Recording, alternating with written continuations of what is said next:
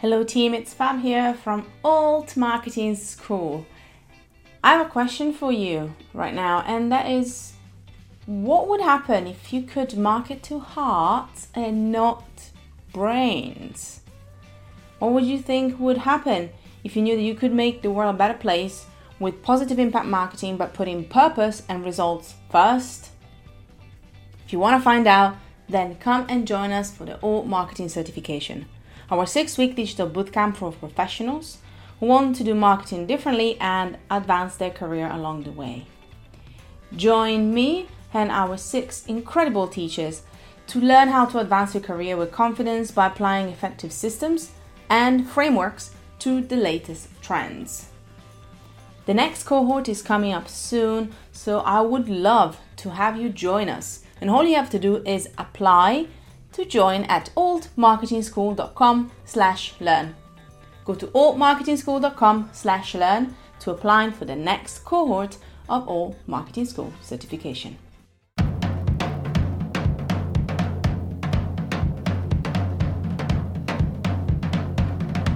Hello and welcome to Make an Impact Show, a podcast run by Creative Impact Co. Our mission is to help creatives grow their business, hone their marketing, and share their stories via outstanding content. Hello, team, it's Fab back here. Welcome back to the Make an Impact Show. This week, brought to you by Bitcoin. No, I'm not joking. We actually end up talking to Joe Barnes about Bitcoin. That's not the only thing we talk about, but it's kind of funny how we just went off a tangent and started talking about Bitcoin and cryptocurrency.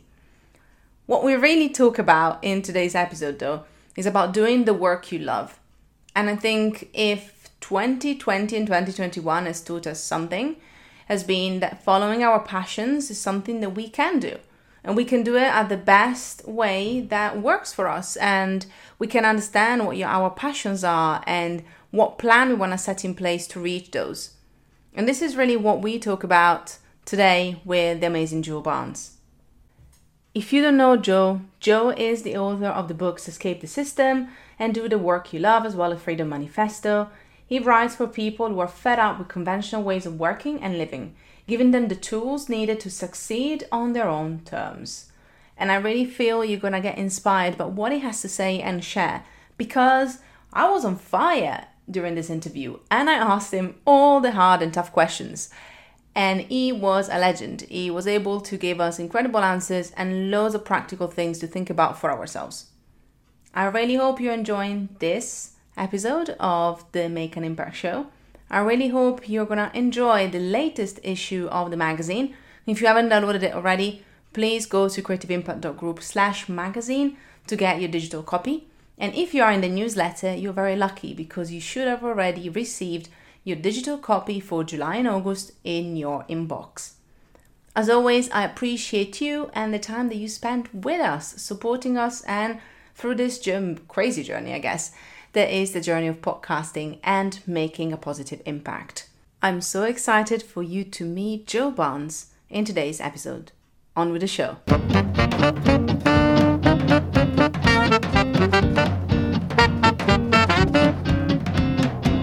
Hello, everyone. Hello, Joe. Hi, Fab. Today is going to be a fun day because this is a podcast, right? So it's video, uh, audio. See already, but we have video for the snippet, and I put a lot of pressure on Joe to make sure that he doesn't touch his laptop, so that his camera is going to like us for the rest of this chat. So we're going to try and be as still as possible. However, I want to say, I want to hear your opinion actually before we jump on the conversation. I was thinking literally adding a webcam for me personally, doing a lot of stuff online to my laptop. It's been a micro investment, but it's made all the difference. You were talking about doing a YouTube live for the first time. Is that the reason why you you got it just to, to be able to do better online workshops? Because I find it's a tool that not everybody thinks about. Yeah, it's it's makes a big difference. I didn't just get it for that. I do something called Success Club I run, which is a meetup group. And since the pandemic, we can't meet in person, so I do it all online. So once a month, once a month, I hold these events, and I just thought towards the end of last year I could do with a webcam. So I got one. I got I got the most sensitive one in the market. If you nudge it just a tiny bit, it switches off. You know? It's so funny because I had similar issues with mine. And to be honest, I appreciate it. So I know what you're talking about, especially when when your laptop is what it is. And obviously a lot of the laptops in the last couple of years were not meant to be streamed on Zoom for days. So it does make a, a, a massive difference. But nevertheless, camera or not will be fine. Thank you for being here today. I'm very, very excited to see you and to talk to you.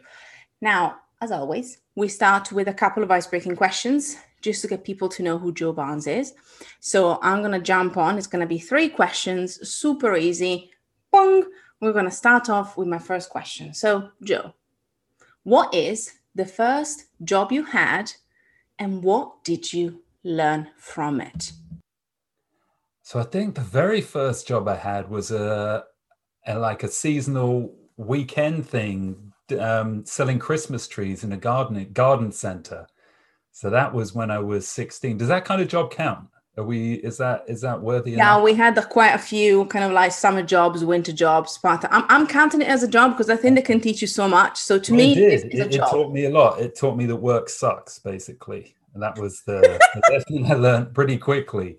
That spending an entire day doing something again and again and again is very boring and tedious and draining. So, uh, pretty quickly, I realized I didn't want to do a regular job.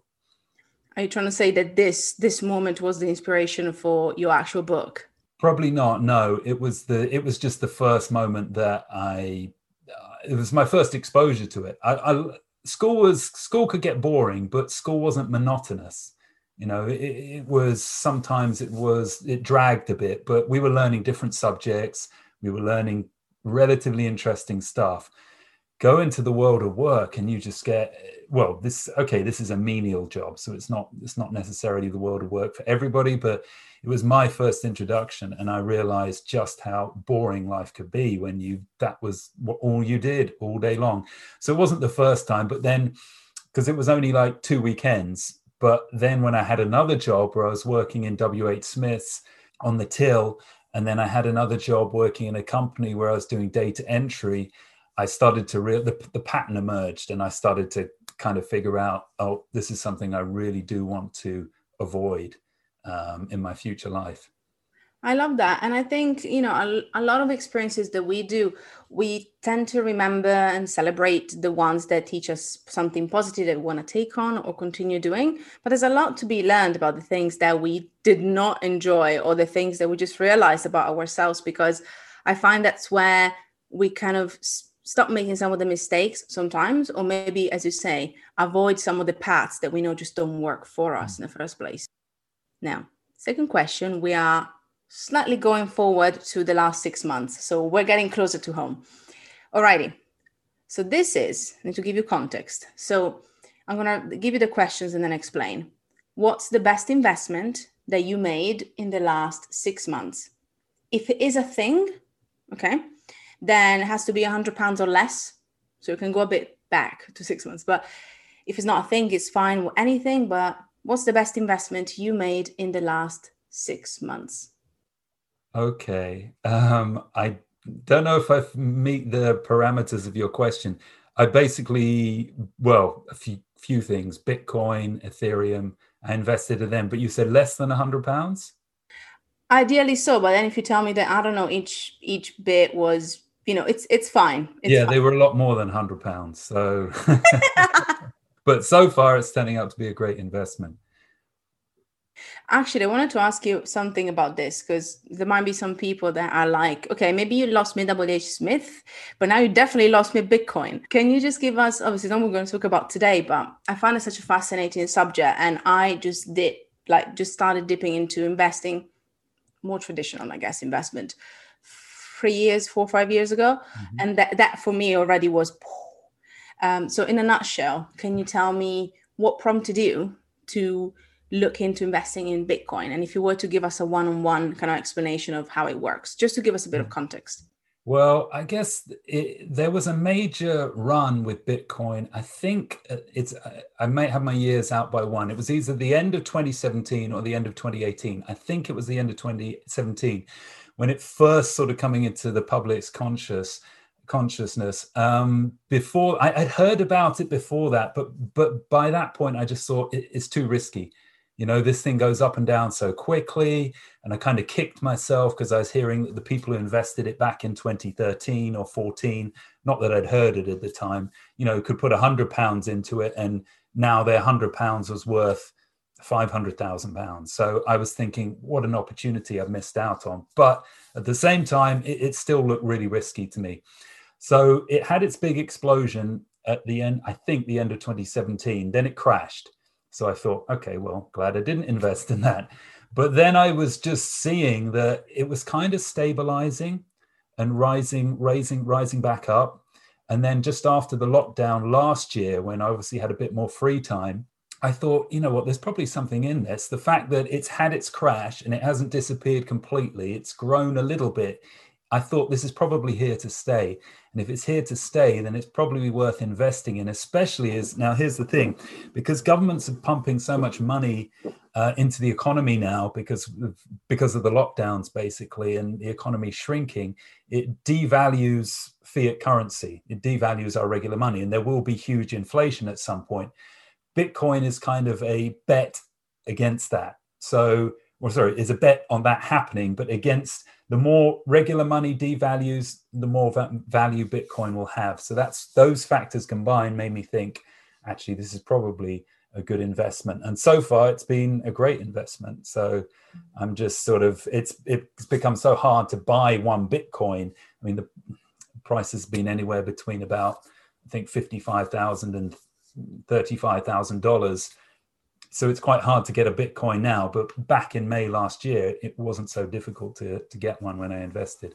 I love that. And I think, again, I will count, okay, as you said, it's definitely not 100 pounds, especially when it comes to the grand scheme of things. But, you know, I'll, I'll give us that unless you have something else to think about, because I think it's really important and interesting also to understand. And We want to diversify and kind of look at the different opportunities. And I believe that even just getting a bit more literacy. So thank you for explaining that as well, because I think some people might be. I, I, had a bit of an understanding, but I know that some people might be really struggling with just under grasping it.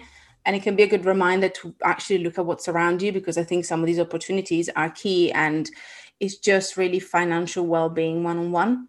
And yeah, I, think- I mean, it's at the end of the day, it's not. I'm not a materialistic person at all. It's not so I can buy consumer items for myself it's it's about freedom. That's what it's about.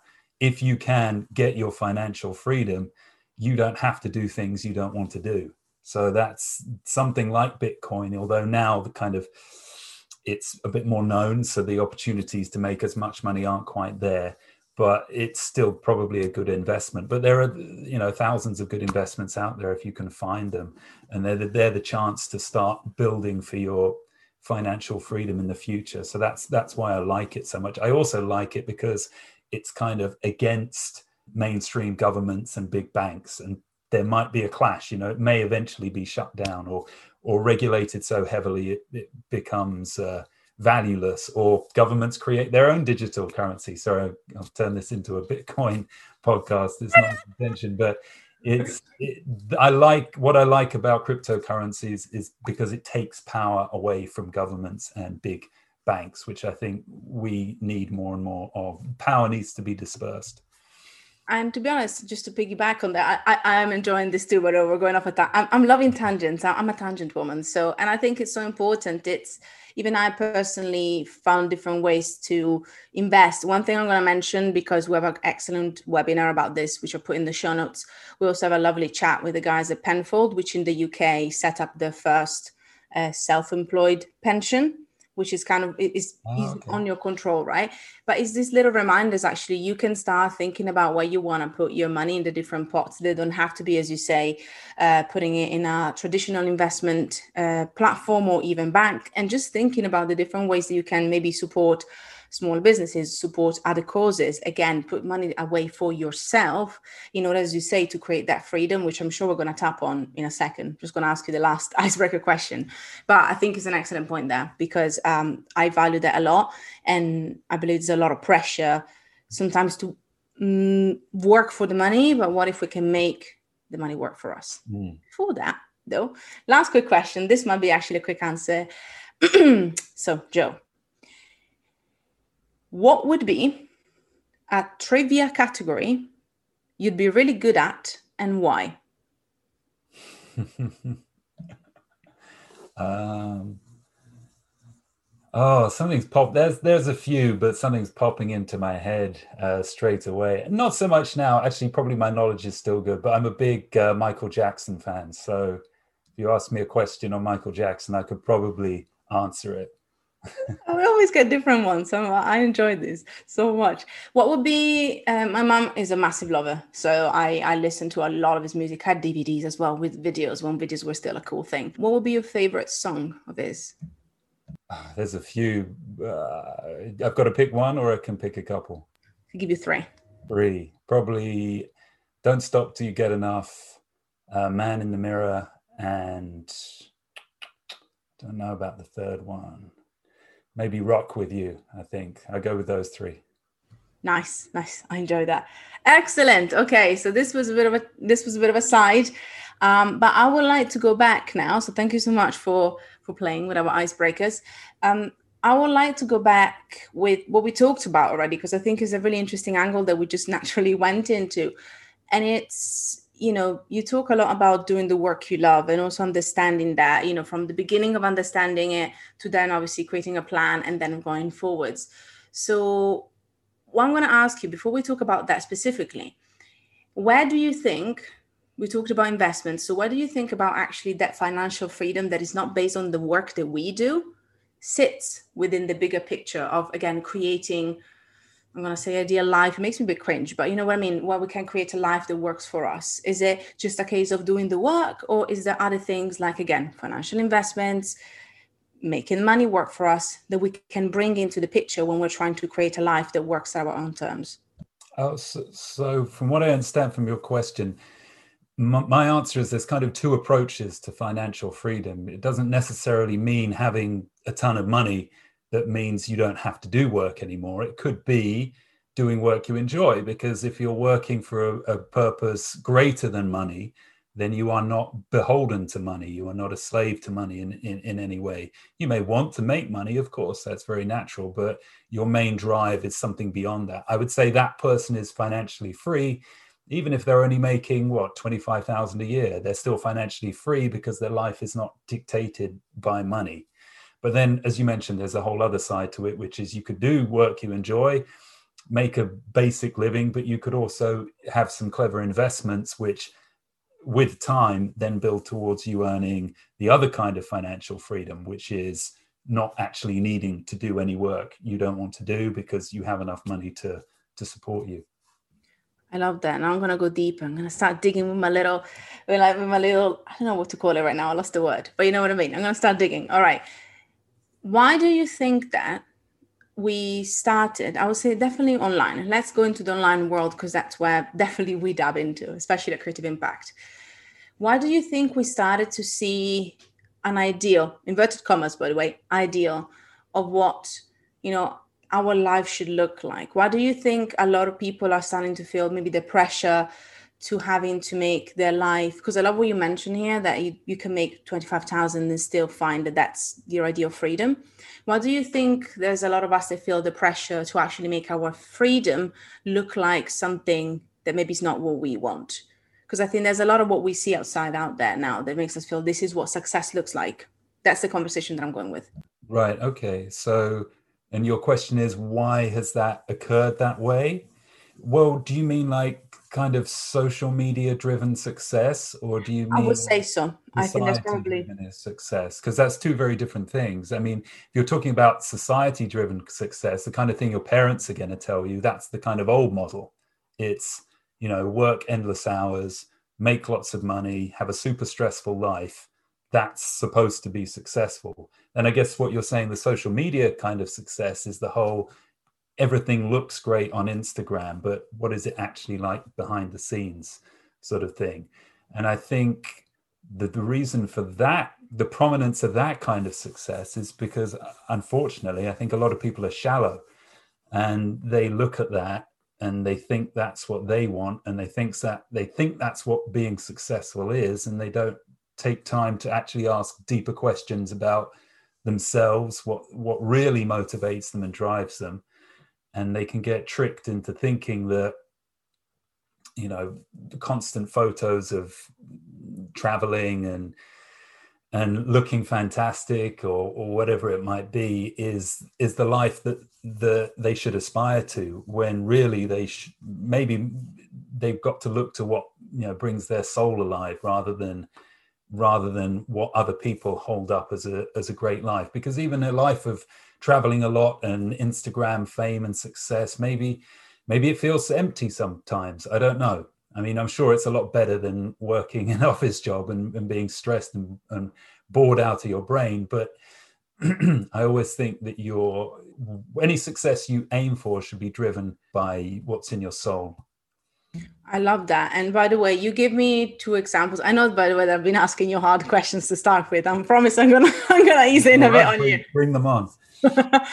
but the reason why I asked that is actually because I wanted to see what you would what you would provide me with. And I love that you gave me the two outside almost outside driven concepts and ideas around success and i think even the society one and all the examples that we have around us whether it's our parents or again there's a there's something to be said about whether the instagram let's call it success or social media success will then become more and more you know part of that society success because that's what younger generations are going to be exposed to. And i think that's i love that you mentioned obviously finding your passion which we'll get to now. That could be also part of what builds up then you know our definition of success in the first place. And when they kind of collide that's kind of what younger generations would see. And that's what they feel their job should be like or their passion should be like. So going now back um oh actually i have another question i was going to ask you an easy question but no joe i'm going to go back to the hard ones i know the answer already but i want to hear it from you do you think there is the a right time or a right age to dive deep and discover what your passion is? Do you think you can be too young or too old to discover what your passion is and find what you really love doing? Um, well, you know the answer. So what am I going to say? you can be honest or you can lie. No, I'm joking. But no, I, I would love to hear no, that think, why people think that way. That's kind I, of... I think it comes to people at different ages. Um, I think I was quite young. I was 18 when I started questioning questioning everything but I think it, it, comes to people at different ages and they discover it at different ages. I use an example in my book, uh, Do the Work You Love, and it's uh, Julia Childs, I think, who was a famous American chef. And this was actually decades ago, I don't know, 1960s, 1970s and she was at the time she was huge. I think i think she was one of the biggest like select what we now call celebrity chefs. I don't know if it was the same back then but she was one of the biggest chefs in america. And she had cookbooks and tv programs. She didn't even start cooking i don't think until she was 35 so there's definitely no like age limit on when you discover your passion. And i think the younger the better. I think any advice to kids if I had children, or when I hopefully have children, I will be telling them, you know, do okay in school, do the minimum in school, do enough. But you've really got to start thinking, maybe from your teenage years, what what is it you really enjoy doing, and probably spend, probably focus more on that than you do on your schoolwork. Of course, don't fail school, but realize that if you really want to have a happy life it may not be through following what society and what your teachers tell you you, you have to do. I love that. And yeah, I know it was a trick question in itself, but the reason why I asked is because I wanted to you to bring us some examples because I think again I'm projecting into a lot of the things that our members and our community tells us, which is I wanna turn this passion into something more, but maybe I'm too old or I'm too young and people are not gonna uh, take me seriously enough. And, you know, it's just one extra reminder that sometimes we need to hear that at the end of the day, you know, once once you can get that confidence, and I want to ask you actually about uh, your dream job chart as well, and like that finding that passion and kind of a, a sneak peek of what that looks like from the book, because I think it's very important to start doing that work. And as you say, if we start to do it, um, then we can actually understand different patterns. So I'll ask you to talk a bit about the dream job chart, and then I have another harder question on the on back of my head for later on. But let's start with that. Give us a bit of an idea what it is and why it's important for that first step of finding our passion. So basically, it's a tool within my book It's within the first part of the book, which is about finding your passion.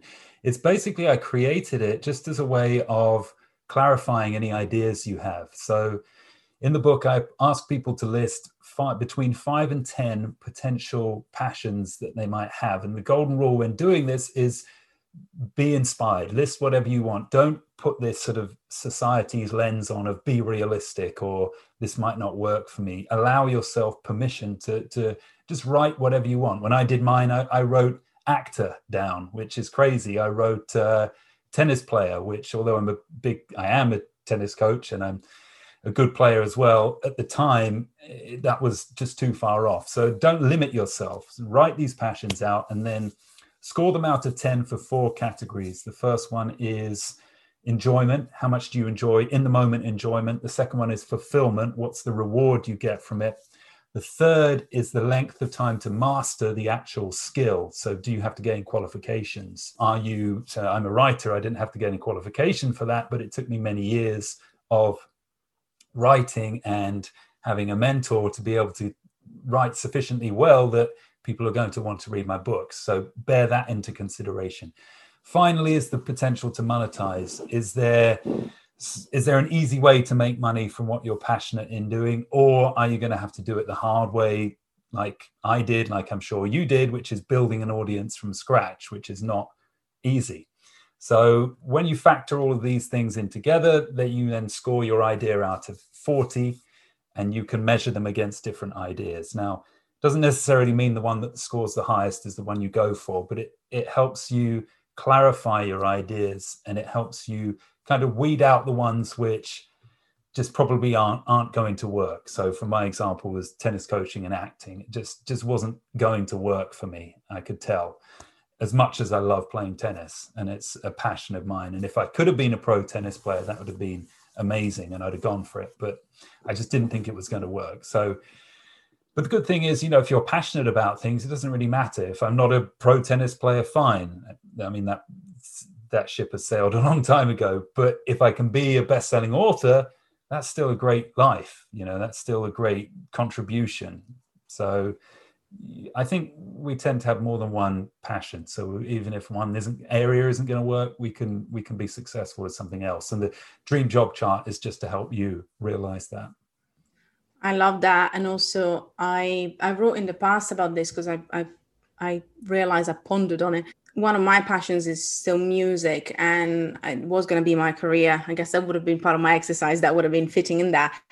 Um, but then in the end, I didn't go for it. And actually, for me, that passion, but not becoming a, a, a journalist and a music writer, I discovered that I would enjoy music again for the sake of it because it wasn't my job. And I think it kind of like, you know, reminds us that some of the things that we do is okay to monetize. It's great to actually pursue them as as the work that we do. But then some passions, I personally believe, obviously that's me. I'm also relieved that they can stay passions because it allows us to enjoy them in a different way and it puts a different type of pressure or lack thereof when it comes to some of these things. Mm-hmm. Now, hard questions, which ties in. I was not going to ask unless it tied in, but before I ask you about the second part of your book, because there's another little element that I really enjoyed looking at. Question is, what about people changing their passions as in what if you've been one again let's use your example if that's all right what if you started doing acting and maybe you became an actor or you started getting gigs and then you felt that maybe you wanted to then go and jump and actually try let's say the writer's career right? What would you say to people that are finding that they want to potentially shift or they feel that that drive to shift let me explain. I'm not talking about people that go from a, as you say maybe like a bit of a monotonous office job to their passion. Maybe you're going from something that you love to something else but you might be afraid of doing that because you feel well if this has been my dream why would I want to try something new? What would you say to these people? Because I find that a lot of, I know a lot of people that actually shifted in direction, not fully, but enough to going from one thing to another within maybe their own business or their own career. What would you say to people that are worried about exploring that? I think I would ask them to define how big the shift is. So I can give you an example. I mean, this is exactly what I'm experiencing at the moment. So it's quite relevant that you asked that. My huge passion is writing and my big goal is to become a best-selling author and it's it's a monumental struggle. And i'm now thinking not that i want to give up on it because i'm still i'm writing my fourth book now and i've got a f- fifth book in mind but i'm thinking okay this is like pushing a boulder up a hill. It is incredibly difficult. So should i can i just be a bit smarter? Can i just pivot and maybe create some products to sell instead. So I'm also a hypnotherapist. So I've been meaning to do it for ages and to create um, audio recordings, so hypnotherapy tracks. And my idea is based around sleep. So the the three sound sleep in three nights, basically three different recordings for three different nights to overcome insomnia. So this is still my passion, but I'm thinking of maybe my diverting my attention briefly, going into that, seeing if that might be able to work, make me a bit more money, create a bit more uh, time and freedom for me, so I can then go harder into the writing again. So that's kind of a, a kind of semi diversion, and I think that kind of thing is is very wise, and you should be looking for opportunities to do that because as much as persistence is really important, you you've got to be smart with things as well if you feel like you're bashing your head against the brick wall, then you've got to ask, you know, are, are there some other ways I might be able to make this big dream still work because I love doing it, but go in a slightly different direction? So that would just be about looking at what other skills you have. So it's not just my writing, it's my hypnotherapy knowledge, it's my my voice in terms of doing the recordings as well. I've got those skills because I've been doing it for 16 years. So that's an example in that respect. In terms of a big jump to another passion, then I think you've got to be, I think you've got to completely exhaust every avenue in your passion right now because to a degree to be successful you you have to be tunnel visioned. You have to put everything into one basket. So you have to be sure that it's just not going to work. And then maybe you consider doing something else which, which inspires you but beyond that i think you've got to give it the best possible chance to to succeed because if you really love doing it then you're going to miss it if you if you change too soon. I love that and also with your example as well it reminds us of one of the big lessons from the big p word from 2020 uh, the big pandemic word, which is we learn how to pivot. I think Joe was actually thinking which word with a P she's going to say now. I going to say pandemic, not pandemic. Let's try that. Um, controversial. I know, right?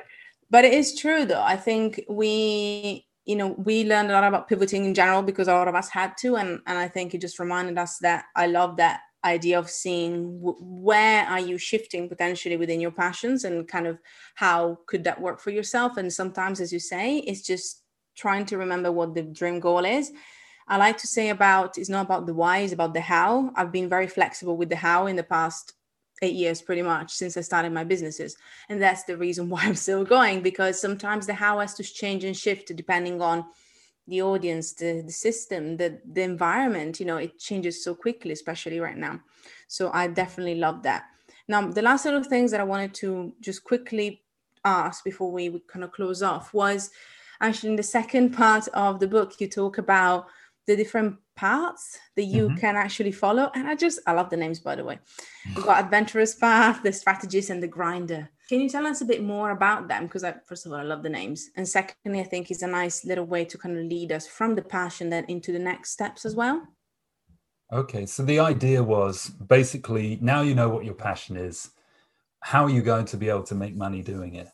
And I present the reader with three options, as you mentioned the adventurer's option, which means quitting what you're doing right now and just going for it. So there's no there's no lengthy thought process, there's no planning, it's just pure passion. You quit, you take the big risk. This is the riskiest option, basically. And a lot of people will say it's naive, it's never going to work, or they're a bit too scared to, to try it. But some people do make successes out of it. And as you probably know from either the book or the presentation, I use the example of Brad Pitt, the actor who had an incredible story. It seems crazy, and this is the whole kind of spirit. This is why I call it the adventurer's path, because it's a kind of movie like quality about it or romance about it. He was two credits short or two weeks short of completing his degree. And he got it into his head that he wanted to be a Hollywood actor. Now, why he couldn't just do his degree and then go into Hollywood, I don't know. But he felt so compelled, he just drove over to Hollywood and, and began, you know, began his journey. Now, people would say that's a crazy decision, but it worked for him in the end. And part of the reason I think it works is because if you have no plan B, if you make it, if you focus all your attention on your passion and you have to make it work because there's no, you know, you can't do anything else, there's no sort of way out, then I think it can, for some people, get the best out of them. You know, that pressure can create greatness. It can crush people as well, but it can also create greatness. So maybe that's the right path for you if you are, if you know yourself and you know you're that kind of person strategist path is more kind of building a platform for you to shoot at your dreams. This is the path I chose. My platform is my tennis coaching and my hypnotherapy. It gives me enough um, money and enough control over my time to then shoot at becoming a best-selling author. So you're a bit more strategic. You're you're a bit slower in the way you do it, um, which is good because it provides some security and it also means you know you can enjoy your life while you're doing it because I enjoy tennis coaching, I enjoy hypnotherapy as well. But you kind of can feel like you're being torn in three or four different directions when you're doing that, and your focus is not. Maybe you need to put more hours into what you're doing. Finally, the grinders path is the path for people who just feel they don't have an option. You know, they have to stay in their full time career, and that is basically time management advice where you can find those extra hours in to work on your passion so that someday it might start making you money. But I don't advise people follow that path for more than a year to 18 months because I'm saying you need to try and work 20 hours a week on your passion. Now, if you're doing that on top of a 40 hour a week job, I mean, that is tremendously difficult and can have repercussions with your family or repercussions on your health. So I would say go for that for a year or a year and a half. Try to save up enough money so you can then leave your job and give yourself a, a good shot at making a living from your your passion. I love that, and I think is a is a great example. And I think some people already start thinking, oh, maybe this is where I am, or this is where I've been, and it almost allows them to see the different options that they might want to change their strategy almost and kind of see maybe I want to now go from being a grinder to maybe just looking at the other things that I can do. So I think is excellent. Now, before you tell us, people can find out more about you, got the last question. This is the hardest question. We'll ask everyone. If you were to have brunch, especially now, we can have brunch, yay, uh, with anyone, dead or alive, who would this person be and why? Oh, wow. Um, Uh, I'm not going to go with Michael Jackson because I don't know as much as I like his music and I like his personality and I don't believe in all of the allegations. I just don't know. I think I'd have a better conversation with another controversial figure, uh, Che Guevara. Not that I'd be able to speak to him because he spoke Spanish and I don't speak enough and he didn't speak any English, but let's pretend we could.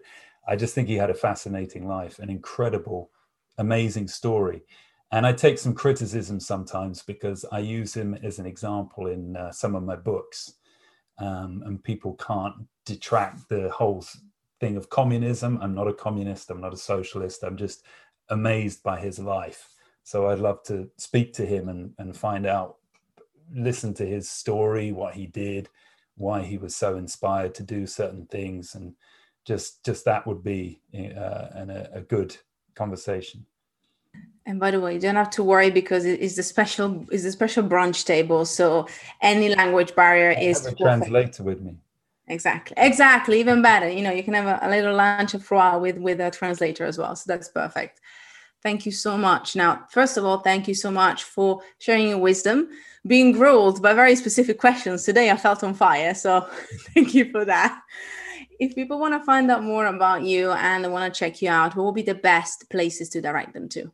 I think probably my website, which is uh, www.escapethesystemnow.com. So there you'll see my blog. You'll also see the page of my books, so you can learn more about the books I've written. My Amazon author page. I've now got three books. We talked about Do the Work You Love today, but my first book was Escape the System, and the one I've just released now is the Personal Freedom Manifesto. So you've got all of three though of theirs there.